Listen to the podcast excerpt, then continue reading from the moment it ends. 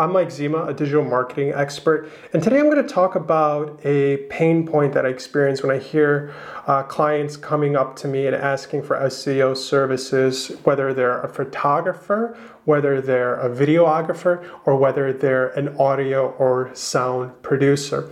The thing you have to think about with SEO is it is a heavily text driven piece of marketing. In order to be successful with SEO for the time being, you need to really concentrate on the text and the keywords that you want to go after. The same is true for YouTube, the same is true for how you want your images to show up. It's all powered by text, right? The next generation of SEO is going to be a lot more diverse and dynamic. But right now, if you are a photographer, a videographer, or a sound engineer, it's really tough to get SEO working for you because you physically have to put the text into your site. Most people are going to find you through different channels. If you're a photographer, you're probably getting referrals from other places. If you're a videographer, people are probably seeing your content in your reel. And if you're a sound designer, people are probably hearing your beats and your and your drops and that's how your resume stands out online.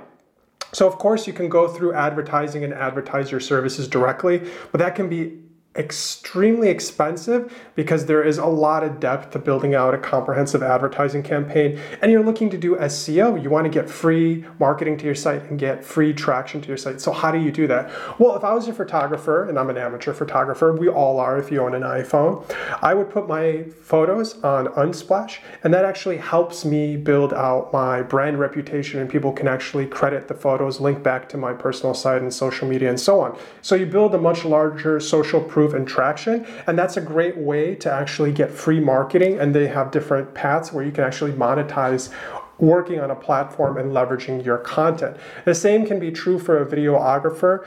You want to optimize your videos on YouTube, the second largest search engine. That will help get more attention. But really, people aren't going to YouTube that are just going into service videos and watching commercials of different businesses in their neighborhood. They're mostly looking for YouTube as entertainment. So even if it's the right person, it's going to be tough. But still, being on a professional platform that, that helps you get that reach and also being a part of a network that can help you get that reach is going to help generate leads. Otherwise, you're better off going on LinkedIn and promoting your content on social. Same is true for photographers, same is true for sound designers.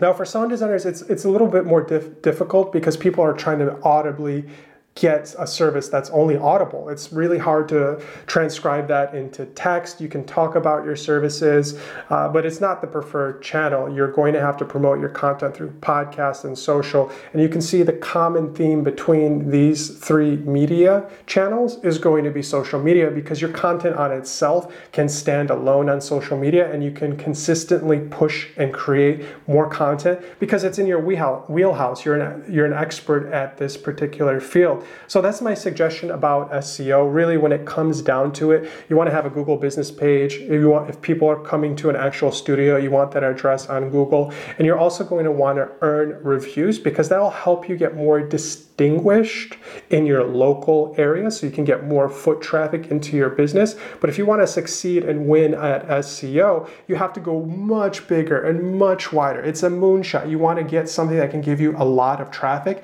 and that isn't only going to be Google. There may be something better in your industry, whether you're a photographer, a videographer, or if you are a sound engineer. You're going to have to look at a platform that makes more sense because SEO is something that you can set and forget and have a program in place to help with your marketing. But really, there's other parts of marketing that is going to drive more results if you want to double down on something that I feel will work for you, especially that video and voice are trends that are coming and building up. So you want to make sure that your content is actually on par with the trend that's coming. So keep up with your content and don't worry too much about the minutia of the text-based Google and be active. You can still promote and write communication, but that conversation ultimately is going to live on social.